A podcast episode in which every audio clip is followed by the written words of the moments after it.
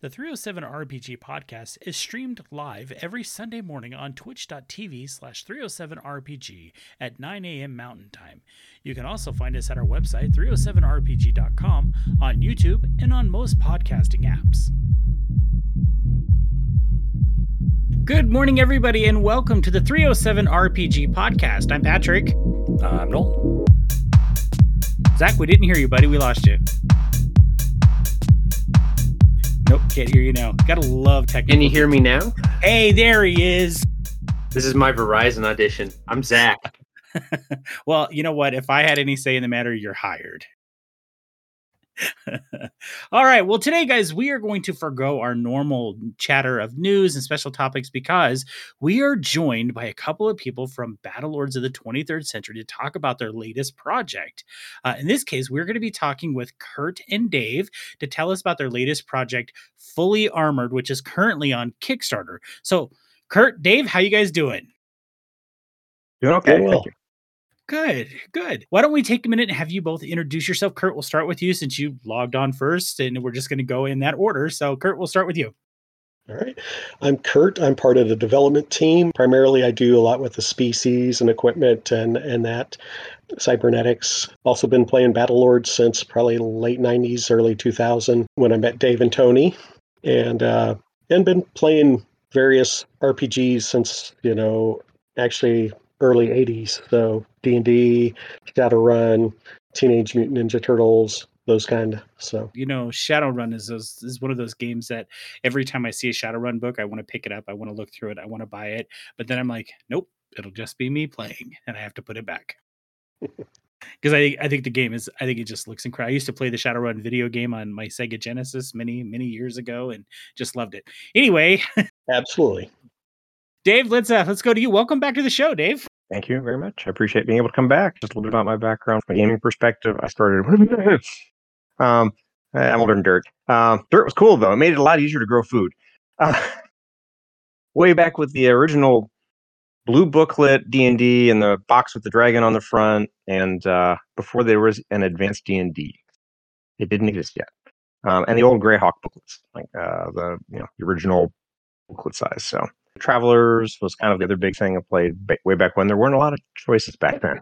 So those, that was my sci-fi RPG start. Um, and then Top Secret came along, and that was pretty cool. Have played uh, a little bit of um, Gangbusters, uh, going back uh, again a few days. Star Frontiers, Shadowrun. Tony pulled us into a lot of things. Millennium's End was interesting. Don't play it like Top Secret; it it, it doesn't go well. and then I met Tony at college and uh, started playing Battle Lords probably in the uh, early 90s, mid 90s. So been been involved ever since, and and we were a pain in the neck on the uh, original creators of the game because we always had questions about well how does this work? And how would this work? And what if you did these two things together? And uh, there's a lot of mechanics in the game that really play off of each other. So it's like well if i did this then this would that like combine? And and so we would ask all kinds of creative questions and we ended up with a binder you know quarter inch thick of questions. We made them sign it they said thanks. Zach, I could see you doing something like that. I, I, could. I'm just, you know, it's just one of those things. I think if uh, you had been playing games years ago when you didn't have access to the internet, you'd be that person who was like, "Hey, how does this work?" Just how you are. He's like, I'm not yeah, denying it. Yeah, I know. I All right, like so things we I know we've had you guys we've had Dave and Tony on the show before to talk about what is Battle Lords because it was a new game for me, although it's been around since what the 90s, is that correct? So I hadn't heard of it before, and I know Zach and Nolan hadn't heard of it before. So let's take a minute and and then Dave, we'll start with you and have you just tell our audience what Battle Lords is. Now I do have a link to the podcast or to the episode where we had you and Tony on to talk about it, but let's go ahead and just refresh everybody's memory. What is Battle Lords of the 23rd century? Right. Battle Lords is a military sci-fi game created by Larry Sims, uh, late '80s, and a lot of Gen Con, I think, like '88. Again, older here. Sorry. And uh, so, military sci-fi kind of a game. He wanted something that was like D and D but with guns, and so he created it. And uh, so we've picked it up uh, in its most current incarnation. But to give you an idea of what's out there, it's an expansive world background that we're in.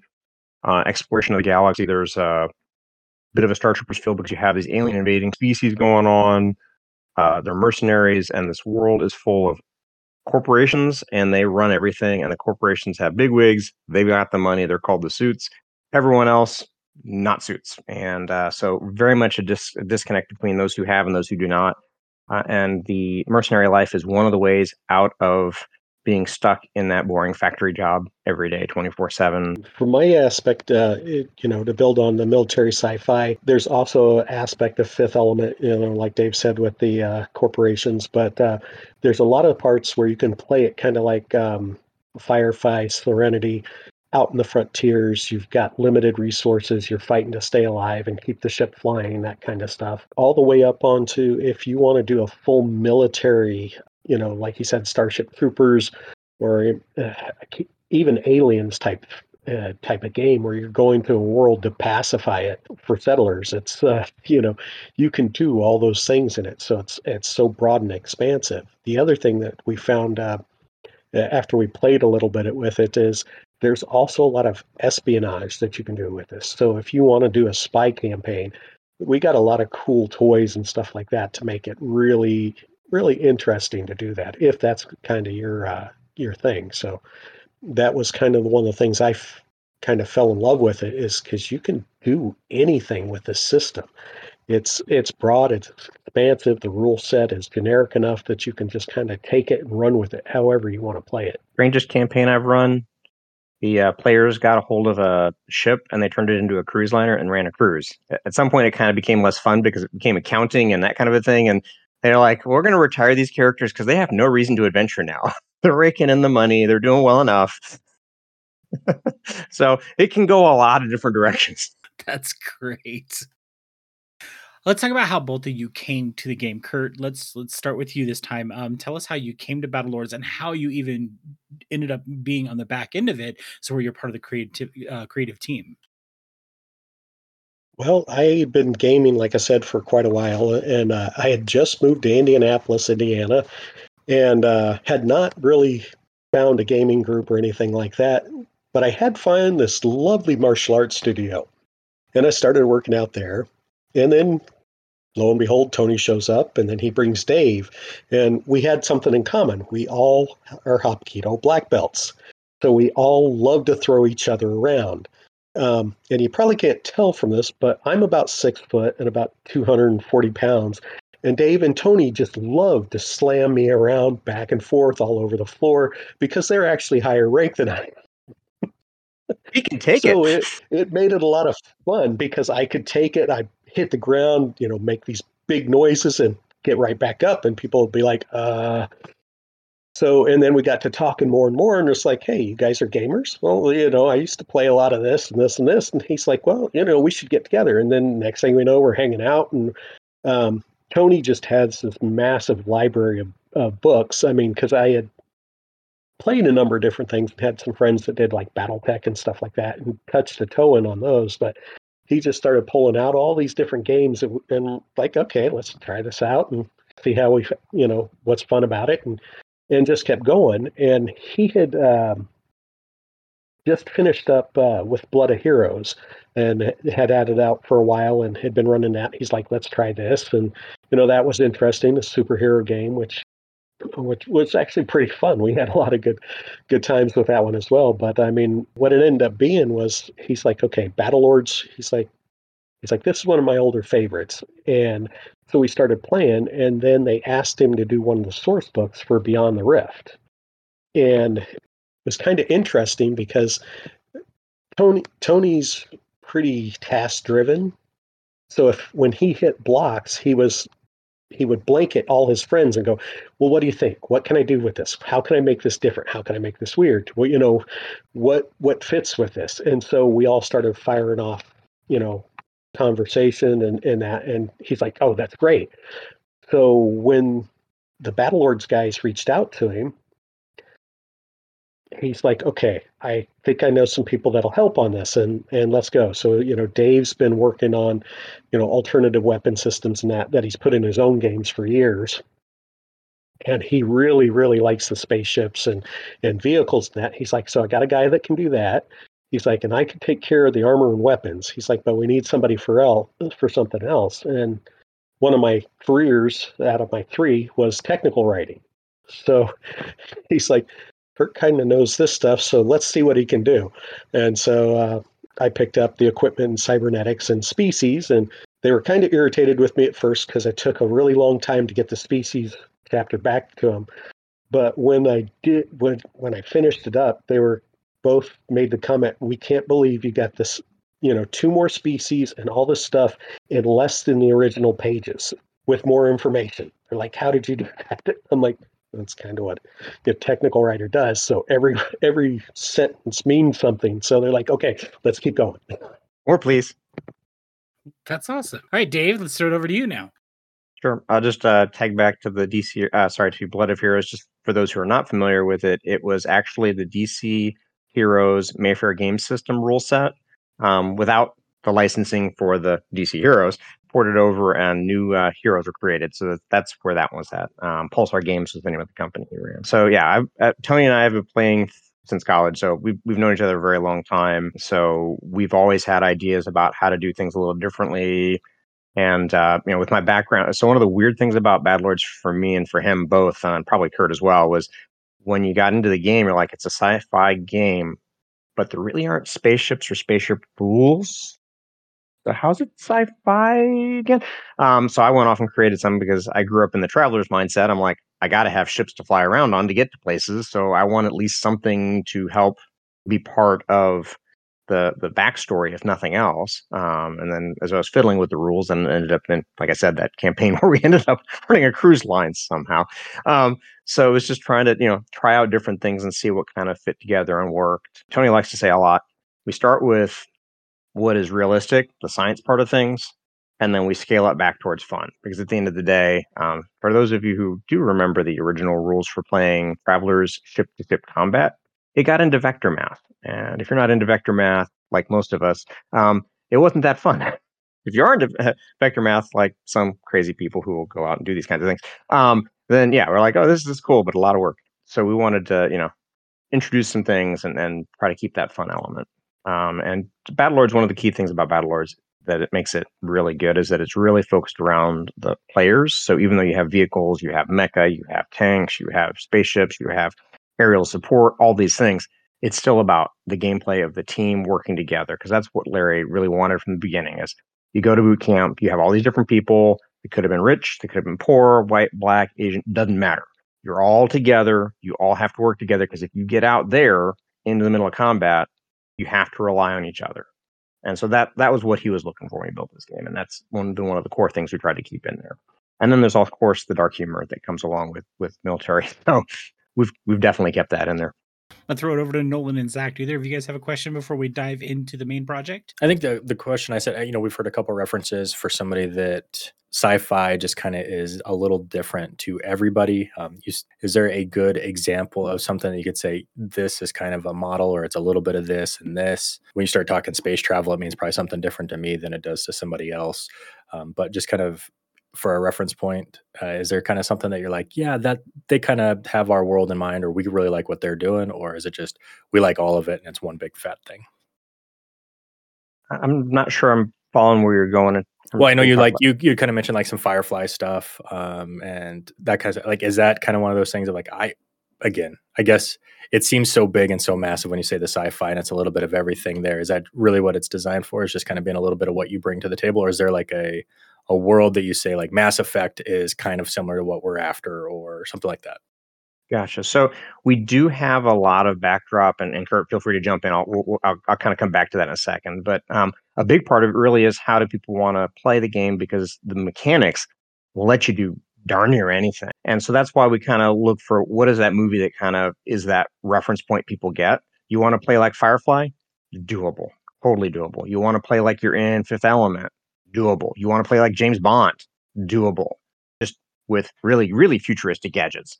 Um, you want to play like you're in Starship Troopers, you're in the military, there's a bunch of invading critters coming in your way, and you've got a gun and two buddies, and you're hoping that's good enough. We've got that. So as we look at gameplay, it, it, it really, there's a lot of different ways you can kind of take this game and play it. Um, you want to be pirates, knock yourself out. so from a backstory perspective, the themes we've got are the haves and the have-nots.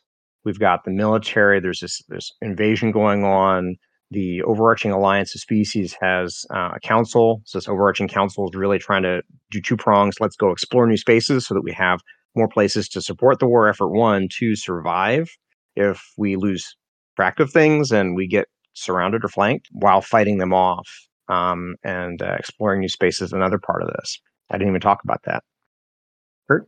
Very cool. With the matrices added into it, to me, it has it's a mixture of everything from Star Wars to Fifth Element to Firefly to, to Starship Troopers.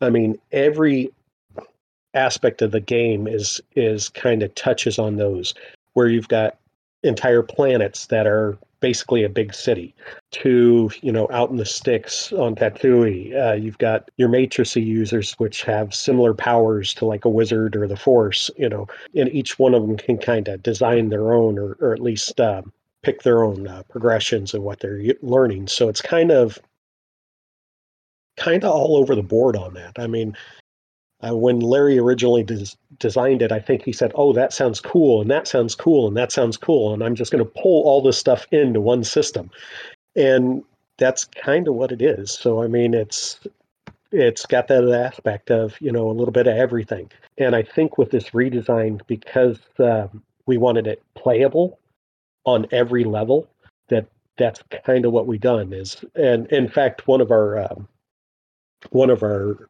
second book, actually, Charlie Foxtrot, has examples, like five different examples, six different examples of how to play it, you know, and everything from military to pirates and mercenaries to even colony inspectors uh, was one of them where you're literally going to a planet and going okay i check out their you know their people make sure they're healthy. I check out their uh, infrastructure to make sure it's working you know if that's kind of the level of granularity you want to go to, you can do it. Um, it's just wide open. I was going to say, with you guys talking about space travel and how you get there, I suppose it's as somebody walking into the game, you can throw something out there, and if your players like it, it's great. Or you could just hop on a ship and head to the next planet over and try something else, and that gives you some freedom too. It's very cool. Exactly, cutscene. Exactly. wow, there's a lot of bugs there. You guys aren't equipped for that. See ya. Let's go be pirates. Zach, do you have any questions before we jump into the main project? Yeah, before we jump to the main project, could you give a very, very brief overview of how the game plays, like the mechanics of it? Um, I've, I'm believe it's a percentile system, yes, but like we don't have to get in depth, just like one or two sentences about how the game works. Sure. I'll start by just saying we do have free quick start rules out there from Drive Through RPG, and we always encourage people start there because again, we want to start with fun. And so some people really get into the complexity and the ability to play rules. So kind of like Magic the Gathering has the ability to stack things. That is definitely something you'll see play out in, in the game with some of the equipment and things. But from a the way the gameplay works perspective, it's real straightforward. It is you get a percentile roll and you always roll low. The only time you don't want to roll low, we try to make it consistent. Rolling low is good, except for damage. Then you want to roll high. But in general, you're trying to roll low. So it's uh, as you build your character out, your level of skill plus the skill uh, the stat it links to combined to give you a number and that number is the base chance of doing things and then if you want to get complex and crunchy you can always add in well you're trying to shoot somebody he's going on a uh, skimmer that way he's going 200 kilometers an hour he's so far out he's got trees that get in the way and you can go like i'm going to give you a 20 for this 40 for that let's do it at a minus 60 uh, or you can say, you know what, you've done this particular lock, you recognize this lock. It's one you've done a thousand times. I'm going to give you a bonus of plus 50 to get it. So you can kind of ad lib it, or you can try to go through the book and pull out from all the different tables how you want to do it. But simplistically, this number or less, you roll the percentiles, and then you're successful or not. Okay. So yeah, you just have, you roll under the number that, and it's like everything is on your sheet, correct? Like you don't have to be like I rolled a 50 does that hit? It's like no, this is my skill.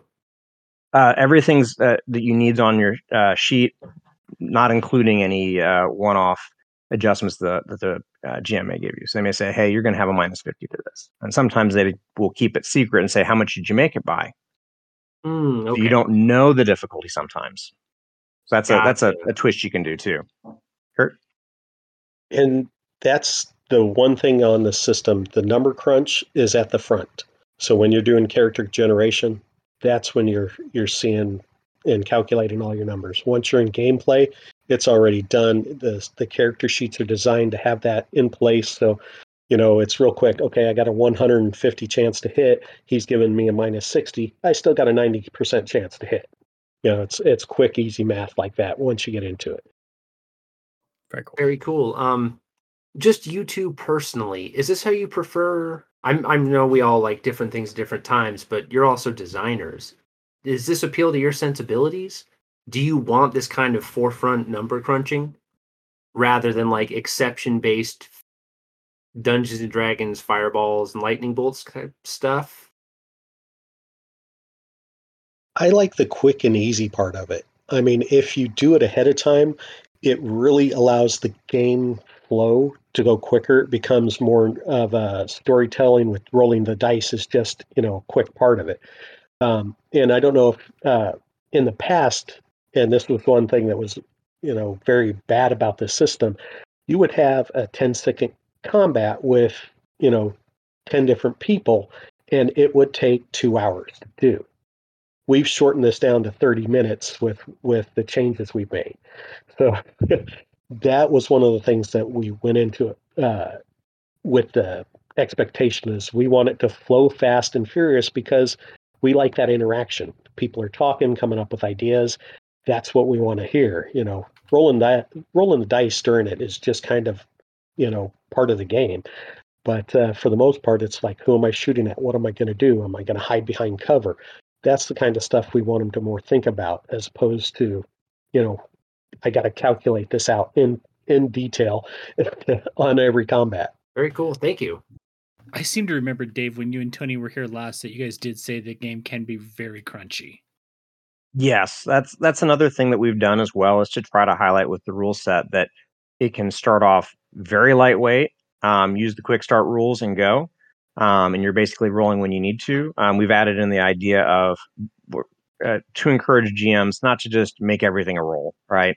Just play, just ad lib it and role play through it. But then um, those are those who really enjoy crunch, like the people who like BattleTech, or for those of you who are out there and remember Starfleet battles um, and uh, get into bazillions of rules like this thick. Um, we've got that in there too. Um, we keep joking we need to make a Hackmaster version.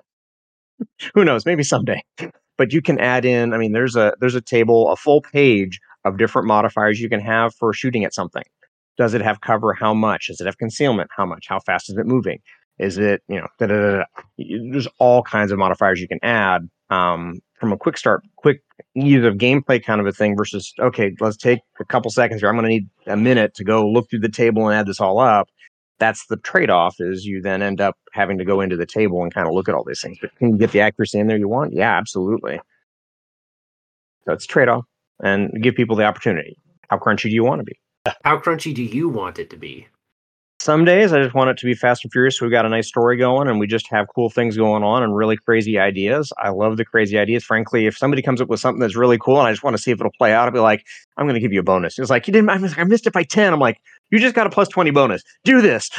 Sometimes it's like, you know, I really want to be a little more battle techy. And it's like, okay, let's get things out on the table and we'll do that. Um, the the catch is the more you get into that, the more it gets away from the people and the team. And so that's again one of those other trade-offs. So from a gameplay perspective, for what Battlelords at its core is, it's really people coming together, um, working together. They don't even have to trust each other, and that's the, that's the fun part. You've got this species called the Phentari, who are this uh, uh, basically they they don't trust anybody because their their whole society is about survival of the fittest.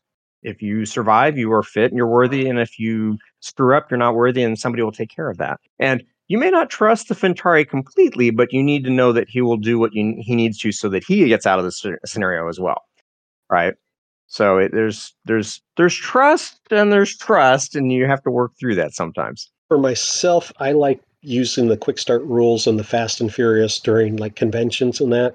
Uh, but when I'm playing with Dave and Tony and that, we know the rules fairly well. So it, it goes fairly quick, even as we're applying those modifiers and stuff like that. So we like it a little bit more crunchy. Uh, but, uh, you know, and we've had individuals at the cons tell us that we ran it too light because they know all the rule sets even better than we do. And we're like, yeah, this you had five people on here that don't know the game. That's why we're running.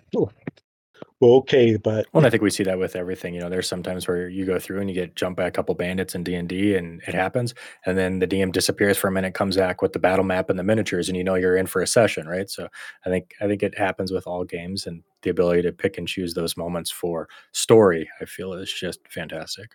I want to say I did add a link in the show notes for the quick start rules, as well as, and I know I mentioned this last time you were on, Dave. Red Moon Role Playing does a fantastic uh, Last Resort at the Space Resort. So if you haven't listened to that and you're interested about Battle Lords of the 23rd Century, I highly recommend that you go and listen to this. I when I listened to it, is anybody here besides me familiar with the sci-fi cartoon movie uh, Titan AE? Yeah, yes. that's what this Last Resort in the Space Resort. I just kept thinking Titan AE the whole time, and I'm like, now I want to go watch the movie. so uh, it's really a lot of fun. I highly recommend people listen to it. It's a great way to just kind of hear what a scenario can be like in Battle Lords. So you should go check it out. All right, with that being said, let's talk about this Kickstarter that you guys have going on. You have a new source book coming out called Fully Armored, right? Yes, I, am looking at this. I'm like, is that a Gundam? Is that a Space Marine? What do we got going on here? so, who wants to start? Tell us about this new book. I'll do a quick framing, and then Kurt, I'll let you kind of jump in and run. Uh, so, for those who've been around with Battle Lords for a long time, um, people will recognize the term, uh, the, the the title "Lock and Load." Uh, it was a series of books with armor and equipment. This is in that vein, but it is not the prior edition of Lock and Load just brought forward. With the changes in the rule sets, we have to update the rules in the in the mechanics of the of the various weapons. Uh, so there is definitely some of the stuff from prior editions in there, um, but it's sort of like uh, lock and load plus plus minus minus. Some additional things and new things, and some things that we didn't put in there. Um, frankly, again, we page counts they're they're there for a reason. So so it's kind of a mix of stuff, some stuff that's been made before and stuff that's flat new. And so from uh, what I like to put in is when we redid the uh, core rules, we had roughly over a thousand pages of changes and, and additions and weapons and equipment that we wanted to put into it. Which you know, if you've seen our core rule book, it is 544 pages. Is a monster tomb. It can be used as a hand weapon. We uh, decided that a thousand pages was a little excessive even for us and so we cut it back. And so lock and load is all the weapons that we couldn't get into the core rule book and some some more on top of that uh, put into place, as well as a lot of the equipment and cybernetics that we felt, you know, we wanted to get in there, we just couldn't. So with the core rule book, what it does is it stratifies into areas. You got like low low end weapons, medium weapons, high end weapons. Um, and the same thing with armor. And so we didn't have a lot of variety or a little lot of uh, areas that span those. And so that's what this book does is it kind of spans all the way from the beginning all the way up to the high end. Um, and really it's it's just more more gear, more armor, more weapons, more equipment, more cybernetics. And in fact, even with this more gear, there's still stuff we had to cut. Yep. so if you yeah. want to think of it this way, it's like we have a weapon for a first level level player, a weapon for a fifth level player, and a weapon or a tenth level player, and a weapon for a twentieth level player in a progression in a particular weapon series, right? We can only pick three to five things. You, you just you can't get you know all the different holes there. So one of the things you're trying to do is plug in all those holes. So now you can kind of have a smoother progression from I've got a 22 all the way up to a 50 BMG uh, sniper rifle. So you, you kind of have that progression. Same thing for lasers, pulse weapons, et cetera, et cetera, et cetera. So a lot more flexibility of play. Um, and we're focusing it on personnel carryable weapons. And yes, ram pythons can carry almost anything, but we're thinking human portable more so than ram pythons. And uh, so we're leaving out the heavy machine guns, anything that's more vehicular based. That's going to be for a later book. So no more, no additional pulse machine guns and mega machine guns, et cetera and no uh, full uh, Borg Borg suits, basically. It's full uh, cybernetic conversions. Um, prior editions had the Destrog, uh, and we. I haven't had enough room to put in the stuff that we want to for that. Mm. So, uh, Yeah, so not everything, but a lot more. And the good news is, the good news is that means there's more to come. Okay. so how do you do it? How do you sit down and decide? Okay, this is the kind of gear we want. And This is, I mean, this because you're you're genuinely. I, I'd imagine there's some basis on. All right, we have flak vests. How can we make that battle lord style? Right. Let's take a flak vest and take it to the 23rd century. Or Dave mentioned a 22. What's a 22 look like in the 23rd century? Not not, not that useful, honestly, but sometimes all you've got is a sharp pointy stick a knife and a 22 um, so in terms of to come back to your question though uh, we do a lot of thinking about what are the mechanics that we have? What are the ways to combine those mechanics that we haven't thought of? Is that something we could put into a piece of equipment a piece of armor or a weapon? What are weapons mechanics that we have kind of hinted at but haven't baked out and we want to add in as additional weapon mechanics um, or we've shown them, but we haven't made it a feature of a weapon. Some of it's what's going on today in terms of DARPA and where they're going with things. So the ability for the Israelis to shoot a missile directly from their main gun of their uh, tanks, the Merkava. Like, okay, well, what would that look like if we went forward? Some of it's about um, thinking in terms of NATO. There's a reason why we have NATO, five, you know, NATO rounds, 762, mm-hmm. right? 556, because we want interoperability. So part of what we did on the back end in the core rules was just how do we get this where if you're actually in a war, you can pick up your buddy, you know, your dead buddy, he's dead. You need weapons to shoot the things that are coming at you, and there's a hundred of them, and you've got 50 shots and you need more shots. It being making more interoperable. The original rules, they weren't. So you know, oh, he's got a pulse gun, I've got a laser. I guess I'm just gonna shoot until I'm out, and then I'm hit him with the laser. So just trying to think about how how does this all evolve and come together, um, and some of it actually wraps into the backstory of of things. So what uh, what's going on with uh, automation? So kind of like where Dune took a step back from artificial intelligence. You shall not make a machine right in the image of a mm-hmm. man's mind. Not quite as extreme as Dune, but there's definitely some things around there where even though it's way far in the future, full free roaming AI isn't something we run into, and, and, we don't talk about it too much. But there's some backstory behind that as to why. So there's a reason. There's always a reason. So that's kind of a little bit of how we, at least how I get into looking at new weapons. Kurt, and you get into some really cool stuff on ideas for for equipment. Well, to go back to your your question on the 22, they're still 22s because there are uh, tier three worlds which are basically um, you know, you got a colony on it. What can they afford? What can they get? Well, the, sometimes the only thing they can afford and get is what we would term archaic power weapons or current day technology. So machine gun's still going to work against a you know a lion or or a hippo. It just may not work well. Um, but uh, so those weapons are still available and still usable, but they're usually only seen on these outer uh, low tech worlds. Um, now, you know, you get into some of the cooler toys and stuff we get to, like uh, uh, one of the autonomous uh, recycler units on the battlefield. It guarantees you to get to 95% uh, uh, combat efficiency.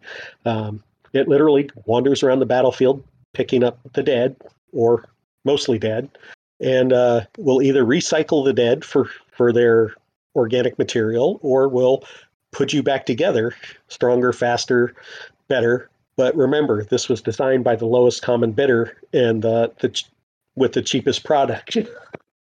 so you might get out and or might be the wrong species, or it might be an inch or two shorter or longer.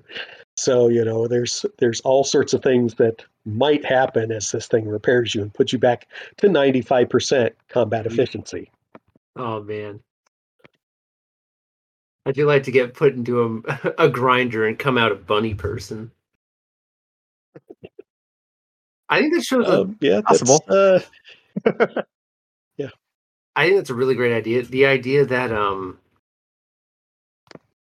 someone could be using like a pulse rifle from Alien and then end up in combat operations with someone using like a bolter from 40k and have them be like, "Yeah, we've already figured this out."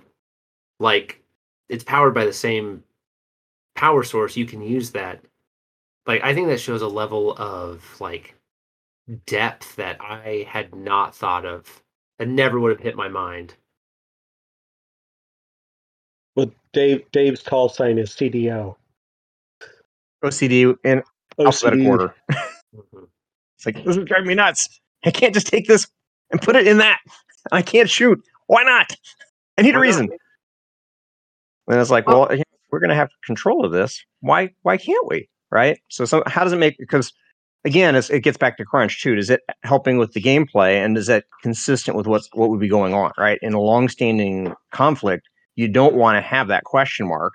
If I reach for this weapon, pull out the magazine, put it in mine, I'd like to know there's an 85% chance or better that I'll be able to use it. Sometimes it's like, I've got an archaic powder gun. Yeah, that's not going to help me. Or um, our pulse weapons have a plasma um, plug that it's accelerating out. I can pull the energy part out of it and I can slamp it into my laser, and that's good. So I can Yeah. cabbage and, and cannibalize without too much effort versus reaching over and having to scrounge and go, I need two minutes in the middle of combat. Yeah, in two minutes, this thing's over. Yeah. I that's super cool. Yeah, it definitely makes fun for like I can just see the exploring and just all the different worlds of being like, wait, okay, we'll come back in 150 years when you figure out some stuff. You're not ready for this tech. We'll just leave you be. Like I can see the politics there of yeah, us as Earthlings, people are just looking at us like, yeah, give them time. They'll sort it out. We'll, we'll bring them in later. Just leave them be. Yeah, and the reason that the humans got pulled in was because um, we're good at adapting and we're prolific. So um, that was a, a good combination help with the war effort. They're like, okay, you're not exactly where we need you to be, but we can't afford to wait any longer. So congratulations. Here's a whole bunch of tech. Here's a bunch of worlds. Go out and populate them. And uh, we're gonna need your best and brightest. Uh, or you know, and best and brightest is defined by can you see lightning and hear thunder? Because I need like 50 more of you out on the front line right now. It's awesome. if if I'm not mistaken, and you guys correct me if I'm wrong, previously Charlie Foxtrot was your most recent Kickstarter. Is that correct? Correct. Yes. Okay. So at what point, what, as the Charlie Foxtrot campaign was going on, or or did you already know that you were going to do another book and that you were going to bring it to Kickstarter, or was it after that campaign was successful where you thought, you know what, we could do another one and, and do the same pro- pro- uh, process? we have a pretty extensive product plan uh, roadmap. Um, so we actually have several Kickstarters planned for the next couple years. The exact order may shift, um, but we've got Savage Worlds coming, uh, Savage Worlds Battle Lords. So that's um, in final rounds. We'd call it in beta at this point from a playtest perspective. Um, we're just really down to dotting i's and crossing t's on that one. So that's coming, and then the supplements for that one. Uh, we also have uh, additional work for vehicles coming and spaceships coming, and and the, and we have all this material we haven't been able to fit in because we're like, okay, we're going to make it 100 and it's got to be divisible. The printer we use, it's got to be divisible by 16. And so that's you know you got this unit. And you're like, okay, here's all this cool stuff we can throw in here. Okay, um, yeah, we're over here. I need to like, we need to pull 50 pages. Fine. All right, let's pull this and this and this. That's where Kirk comes in. Yep. And well, it happens with weapons. It happens with equipment. It, we're like, this is cool. Let's throw this in, and this, and this, and this, and this, and this. And I'm, I'm usually halfway in. I'm like, guys, um, we gotta like, because we're gonna be pulling it again. But uh, so we have all this material that we've already got built. We have an idea where we want to be. Um, we adjust, we adjust our product time, uh, timeline and things as, as appropriate um, as opportunities come up. So So was Fully Armored originally scheduled to come in after Charlie Foxtrot, or did that get shifted? Um, it, originally, we wanted to do it almost right away after the original book, but uh, uh, we had had these scenarios that we'd used for Gen Con for years. And one of the things Tony did in a, uh, an analysis of like um, what's going hot in um RPG circles. And one of them was preset adventures, which, you know, when we were young, we didn't buy them because we just made up our own stuff. Um, but apparently they've gotten really popular. So we're like, well, we've got all this. We just need to slap it together and, and polish it up and, you know, make it print print worthy and uh, we'll go from there. And then we'll work on fully armored because it was actually easier to do that. And I think we were all kind of burnt a little bit as well of going through the tables and, and all that kind of stuff and trying to come up with something new. So we took all that, uh, took all that and put it into Charlie Foxtrot. And now we're coming back fresh with new eyes going, okay, how can we make this better? What have we thought of since then that we've written down? And let's let's keep going on that. I know Tony's doing the same thing like um, we were looking for hostile alien life forms, the howls. So there'll be a book of those coming out too. You know, if you're tired against uh, tired of fighting against uh, the same uh, mercenary units or mercenary type units, you know, that'll be okay. These are the really nasty aliens. Mm-hmm. So, and that actually kind of have fun with and it points to the backstory as well. Um, so one of the things that's prominently featured in the original um, version of this is called Uncle Ernie's uh, Minions of Doom. So Uncle Ernie is a mad scientist in more than one sense of mad, um, and he loves he he he is a, basically he loves bioarchitecting new species, and it's like ooh. You know that's got really good fangs. If I put that with a lion's jaw, and and he's just like, I can make this really cool chimeric thing that might be really dangerous. And let's see how it does. Let's drop it on a world and see how it does in the uh, downtown area of, say, a Los Angeles type city. Ooh, yeah, that was pretty good, but I can make it better. What if it could spit acid? And he just does these things. So some of these things uh, we get to get very creative about. Well, what if we had a critter that did X, and uh, how would you fight that? And and so it, it just it just spurs creative thought. Um, so there's a lot coming in that. That's gonna be fun. He is also responsible for the creation of the Fot, um, who, who, while they look like bunny people, have every negative human trait associated with mankind.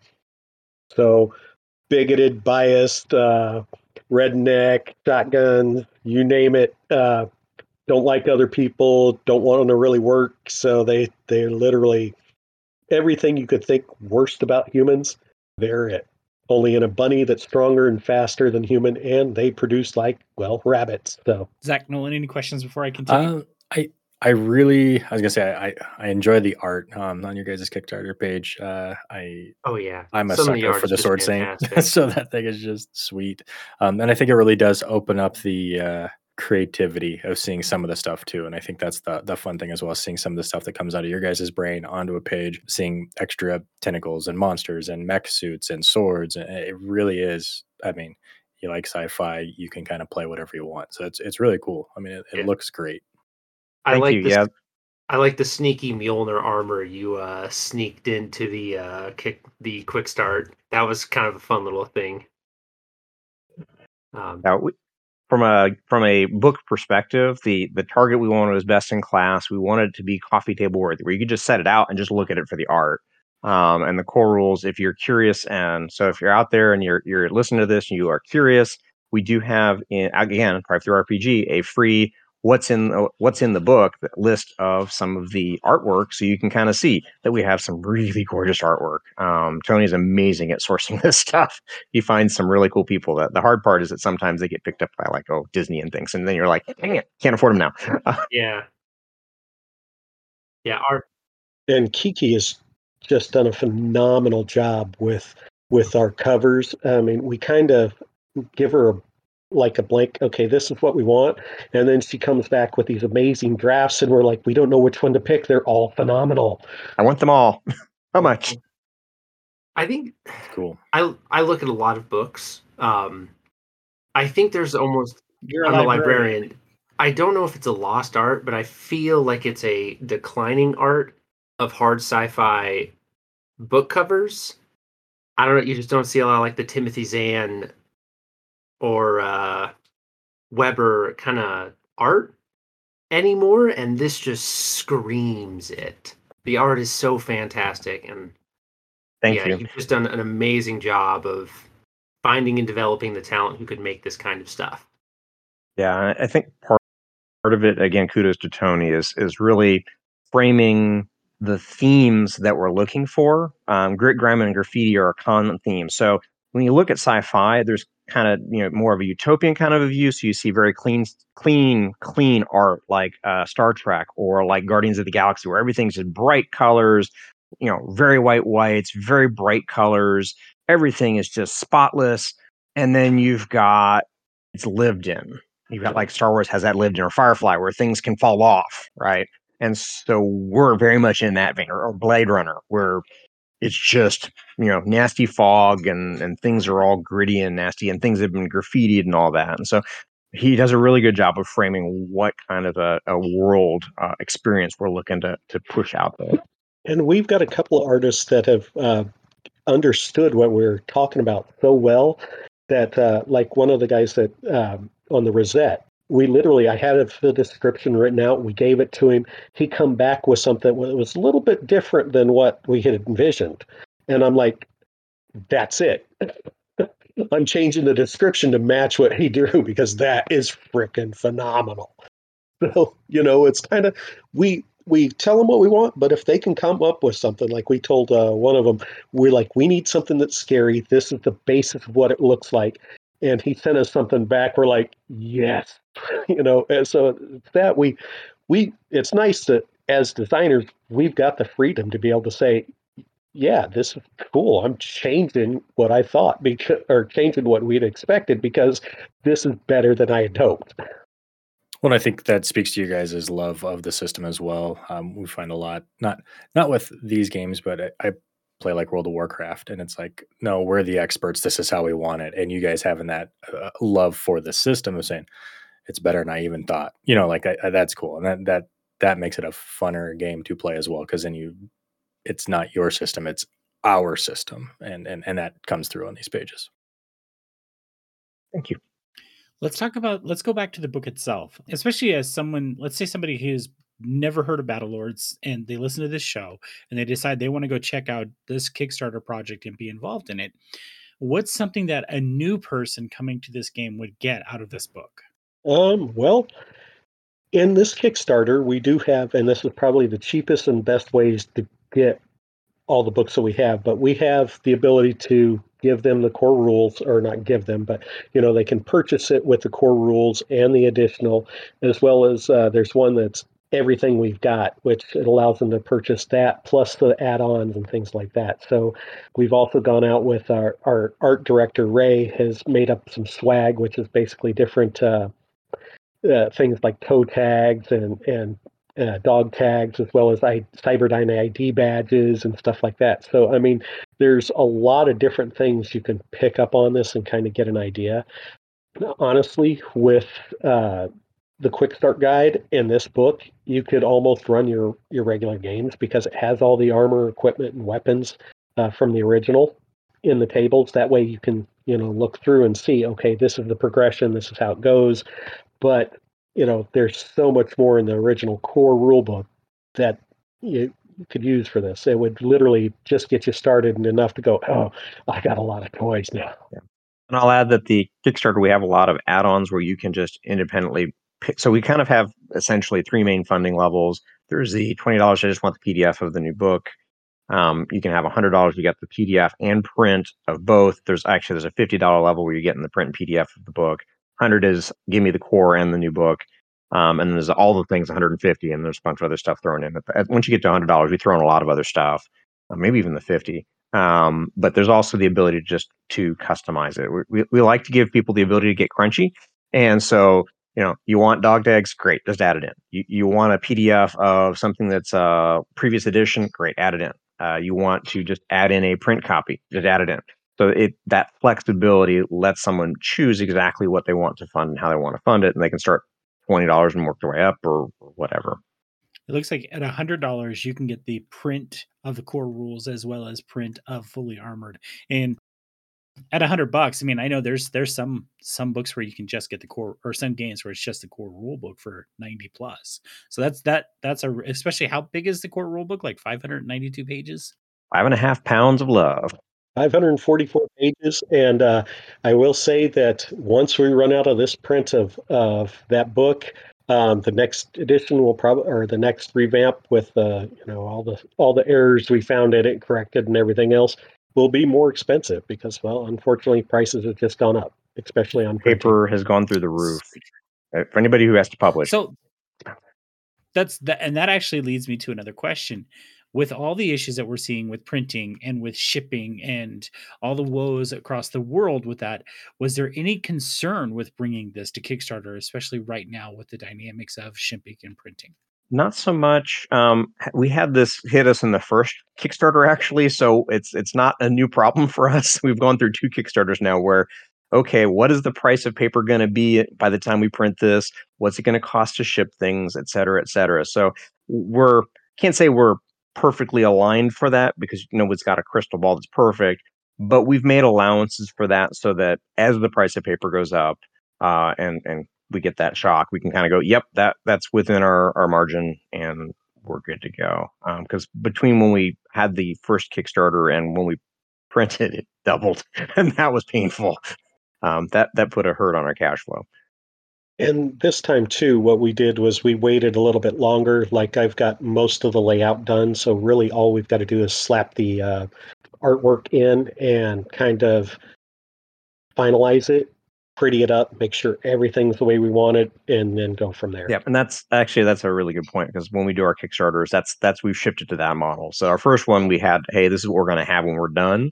We had the vision, but we didn't we hadn't built everything out to that point. Um, with Charlie Foxtrot, it was all in layout, so being able to PDF it and get it out to people pretty quickly wasn't that hard, right? Same thing here. We, we've got things already in layout for the most part. We're just missing smart work and tweaking things and things like that. So it's really far down the, the, the pipeline from a project perspective. Getting to print takes a little more work, but the, the PDF side of things can pop out pretty quickly. It sucks. He's, it sucks. There's nothing we can do about it either. Life happens. And that's the other thing too. We we've actually been getting the PDFs out ahead of time, so if they get the PDFs with it, you'll at least be able to see what you're doing and and uh, at least pull it up if if you're using that in your gaming group. That helps as well. Just nothing like backing a Kickstarter and not seeing something for three years, you know. So that that that I could have it, I can play it, and when it comes in, it's going to be awesome. But let's get started. Exactly. I understand wanting to release everything like together, but it's so helpful when creators will just give us the PDF early. Um, nothing's ever going to replace the feeling of holding a book in your hands. Uh, but it's really nice when we can at least get it in some way. So we really appreciate you sending out the PDFs early, um, even if global supply lines mean that the paper can't come in early Yeah, appreciate that. So, as you guys are writing these books, or you're coming up with new ideas for books for the game, do you have a core group of creatives, or do you reach out for freelance writers? Uh, is there a way for people who are interested in getting into writing for Battle Lords that they can contact you and and and help write some of this stuff? How, what's that process like? Currently, that's all in house. It's literally um, we are all pretty good about bouncing ideas off each other, and we've got a core group of friends that we play uh, video games and stuff like that with, and, and so we'll bounce idea off of them as well. But I mean, it's kind of interesting that uh, I mean, the three of us. I've got an associate's in chemical engineering. I'm an RN, and I did technical writing. So my background is all over the place. you know, completely different systems. Um, Dave is a physics major that does IT, as and now he's running a farm uh, as well. So I mean, it's all over the place. Tony is a biology major that did IT and is now a lawyer. So I mean, our backgrounds kind of span so much of the area, and uh, uh, our wives are just just as diverse. I mean, mine is is a pharmacist with a bachelor's in chemistry and biology and a master's in public health administration. So if I want to know how things should run when I'm writing up like a species uh, uh, government and stuff like that, I'm like, I'll throw, hey, what do you think on this? And she'll pop back, and then I'll throw it out to Tony and Dave, and they're like, well, you know, let's tweak this a little bit. But yeah, that sounds cool. And so it's it's literally by the time we get through it, we got so much feedback from people with all sorts of different backgrounds that were just kind of like, this is cool. I never thought of it that way. The other thing I'll say is that uh, from time to time, we'll throw out opportunities to um, beta test with us. So always watch for that because we, anyone who wants to get involved in that, um, we provide a mechanism to do that. We usually post it through all the different social medias, um, and we have very active engagement with Discord too. People ask questions about how would I do this, how would I do that, uh, and so it, it's uh it's a, it's a great way to get engaged as a community. What is something about this book, and we're going to ask both of you this, that you're most excited about? Kurt, we'll start with you.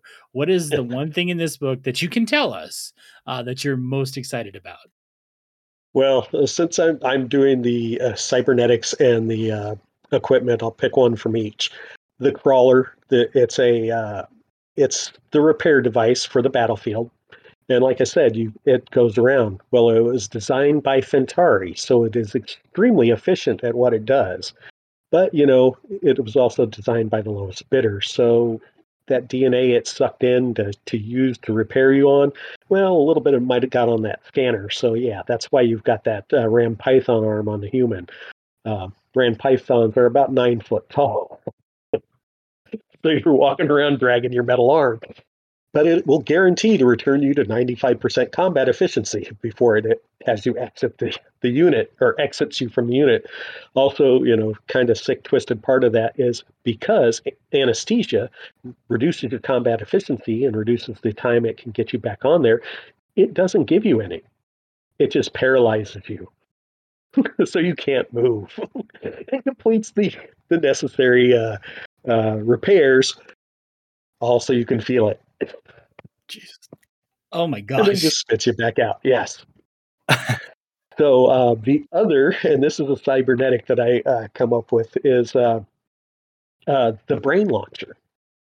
So you you suffered catastrophic damage and you're going to die, um, and you're still you know being shot as you're falling down. This this cybernetic literally launches your brain out of your head and flies it back towards uh, uh, friendly territory or behind enemy lines because if they can get a hold of your brain, they can get a grow you a whole new body. It's expensive, and you'll probably end up working for them for the rest of that life too. But you're alive, and it's easier to do that than to retrain somebody to take your place on the battlefield. So wow. Yes, and, and this and this is probably the coolest part of that. I actually had to research the G force that a human brain could withstand before it liquefied or caused damage. And you would not believe how much information is out there from the NASA and Air Force on how fast you can accelerate a brain before there's actual damage. We're probably all on lists. So the number, yes. So the numbers in there are are based off real world science. So I'm like, yes. We do start with the it? real science. What awesome. what is what is the speed before brain liquefies? It's roughly 120 kilometers an hour in acceleration. Okay. just a few G's. Just just a few. yeah. Pretty durable. Okay. Yeah. Yeah. Dave, what about you? What is what is the thing you're most excited for in this? I, I, can't top that. It's really that. I mean that that that that crawler is really the thing. When, when, when Kurt said, "I got this idea," what do you guys think about a like that's sick and wrong? It's in. It's in. I don't care if we got to cut other pages of guns. We're, we're putting that in. It's got to go. Um, so so that's that's kind of probably the most pure. customizable grenades. So that's the one I'll throw in from weapons. Um, the ability to say, "Hey, I want a, a grenade that I can throw and it's got little spider legs and will crawl up on the armor and go and land on their faceplate, staring at them. yeah, a little, little, little, bit of fun. And then for those players who've been around for a long time, I mentioned that this is not just the old stuff renewed. That's one example where we never had spider bots before that you could and blow up on your face. Also, a Savage E. So, for those who are familiar with the Savage series of laser pistols, there's an A, B, C, and D. Now there will be an E uh, which will blend the best of metal gun technology to burn a little hole through the armor that your laser can then follow to get to the stuff in the mid- middle of the armor. A lot easier. So, interesting concept in a weapon. Goes through batteries fast. Pack a lot of extra EMAGs. The other fun thing that we do, I'll throw out there as well, is, um, and you'll see this in the core rules as well, is we throw in lots and lots of little Easter egg pop culture references so that's just something to watch for because they're all over the place. We've got Monty Python references. We've got um, Ren and Stimpy's in there. Just there's all kinds of random references that as you ro- read through the book, you're like, wait, did they just say that? It's Hitchhiker's Guide. Hitchhiker's Guide. That's great. So you the initial ask that you have for this Kickstarter project is sixteen thousand five hundred dollars. I'm just curious, how do you guys come up with that number? I've always been I always wonder how how uh, developers say, okay, this is the price tag we need to be at. Yep. So part of it's getting the quotes to support the publishing process. Part of it's laying out the book from the beginning. So we talk about how important page count is. Once you know the page count, you know how many pages you got and then from there you figure out how much art you're going to have and then you got to figure out how much new art you're going to have um, how much is your budget for total art for the entire book so there's a cost um, and you know a few other things, but but broadly, how many pages? What's it cost to print that? What's the artwork? Um, that gets you a lot of it. Um, and then there's okay, well, how much is paper going to go up? Ah, crystal ball. Shake your little magic eight ball app. Okay. Uh, you put a number in for that, um, some allowance for some other things, um, and that's we had a, in the Kickstarter. Um, we added a, a stretch goal for additional art because we really love the art, but we kind of keep this one content focused if we can. But if we can get more art in it, great. Um, so it's that's part of it as well, right? Then figuring out what are the stretch goals you want to add that'll help augment the product or build other things in. So the other thing we look at too is, you know, how much of this can we do ourselves? Uh, you know, how much can we uh, do things ourselves to save money? Like uh, one of our uh, friends, our art director Ray, uh, runs his own screening printing business. So he does like uh, a lot of the retooling. We get old artwork, he'll retool it. So you know, for like Mike's Mad Mike's mercenary catalog, they'll take that and put prints and stuff around like that around it. So uh, uh, we'll be able to use it in different ways. So it may be the same picture, but it's you know, and a lot of that work he does for free. So do you ever or, like? Is there when you're coming up with that number? Do you ever estimate how many books you're going to need printed? Yeah, we absolutely have a, a, goal in mind of how many books to print and how many backers supporting that number of books. Um, and then it gets trickier because of the way that Kickstarter has changed funding. So that that adds a wrinkle to things. But uh, yeah, looking at how many of the of the new book we're trying to sell, um, and then trying to take a guess at how many new players um, would love the opportunity to jump in at a at a cheaper price point and, and have a lot more material all at once. Um, and uh, surprisingly, uh, a very happy surprise, we've gotten quite a bit of new people playing. Um, that are jumping in at that uh, level where they pick up the, the print and PDF of both the core rules and the new book. So and we also have to count for storage costs because those go up as well. Yep, and we have two different distribution That's partners. We've got uh, we've got one based out of the UK. We've got one based out of the US. So part of it is you know, what are the distribution costs, and how do we make sure we're you know accounting for that as well. It's it's it's there's a whole business behind this, and the business part of it, you know, you're, it's distracting from the the fun and creative side, but you gotta you gotta take care of those things. How you make sure you get your kickstarters out any concerns about delays? We've seen some Kickstarters that are being delayed six, seven, eight, nine months. Any concerns about that? Well, there's always concern that uh, it'll take longer to get the books. I mean, obviously, since they're um, we found a great printer, but they're in Europe, so you know to get the stuff over here, it's easier to get it to UK. Except for now that they're no longer part of uh, if since Brexit, it's a little bit harder to get it in there now too. Um, but uh, getting it over here, that I want to say last time it took two and a half, three months to get here and get through customs to get to our uh, uh, distributor. So I'm like you said, that's one of the reasons we want to release the PDFs as soon as we can. Is we want to get it to the players.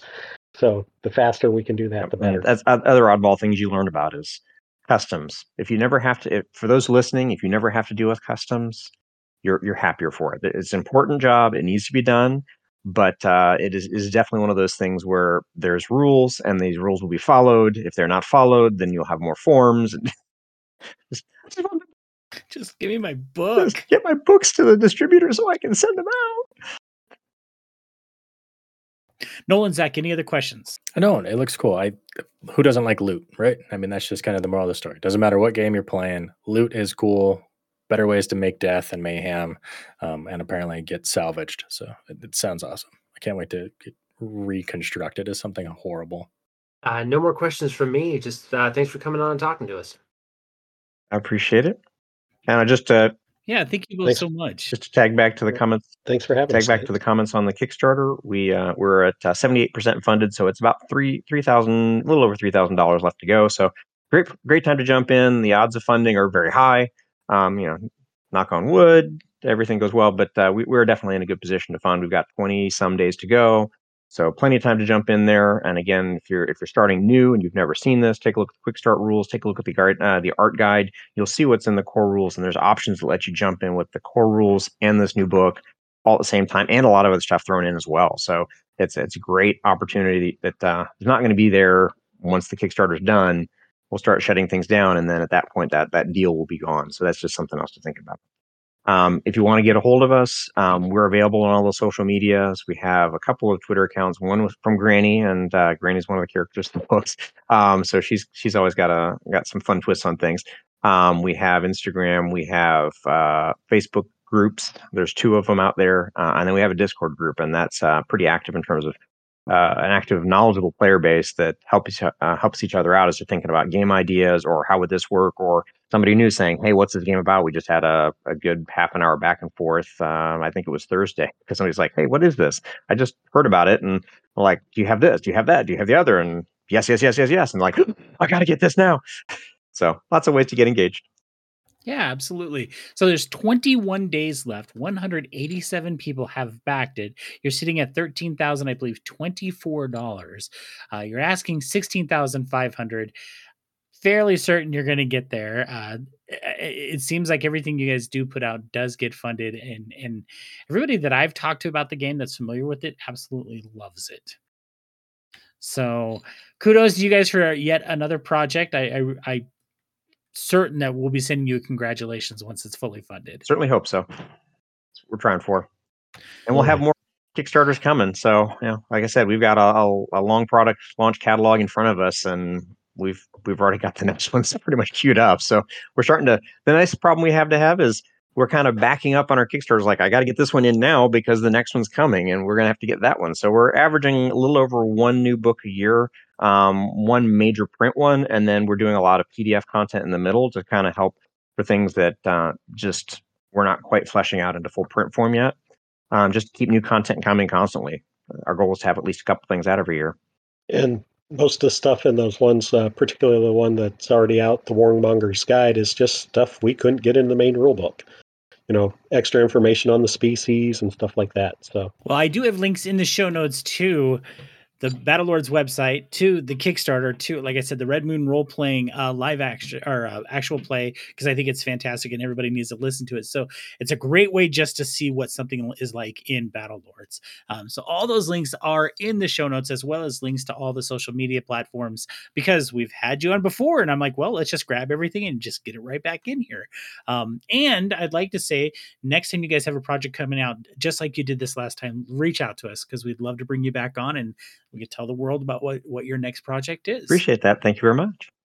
Kurt, Dave, thank you so much for coming on the show this week. We greatly appreciated yeah. Battle Lords of the 23rd Century. If you like science fiction, if you like mixing your science fiction, if you want a dash of Firefly with Star Trek and Star Wars, by all means, this is the game for you. So you need to make sure you check it out. DriveThruRPG is the, probably the easiest and fastest way to get it with the free quick start rules. So make sure you're checking that out. All the links are in the show notes. Nolan, Zach, do we have anything else before we wrap up no, this week? Thank you guys for coming on. Yep, we really appreciate it. Thanks for well, having thanks us. for having us. That is our show for this week. Thank you, Kurt, Dave. We appreciate it, and we hope to be talking to you again soon. Thanks, everybody. Have a great week. Bye. Bye bye.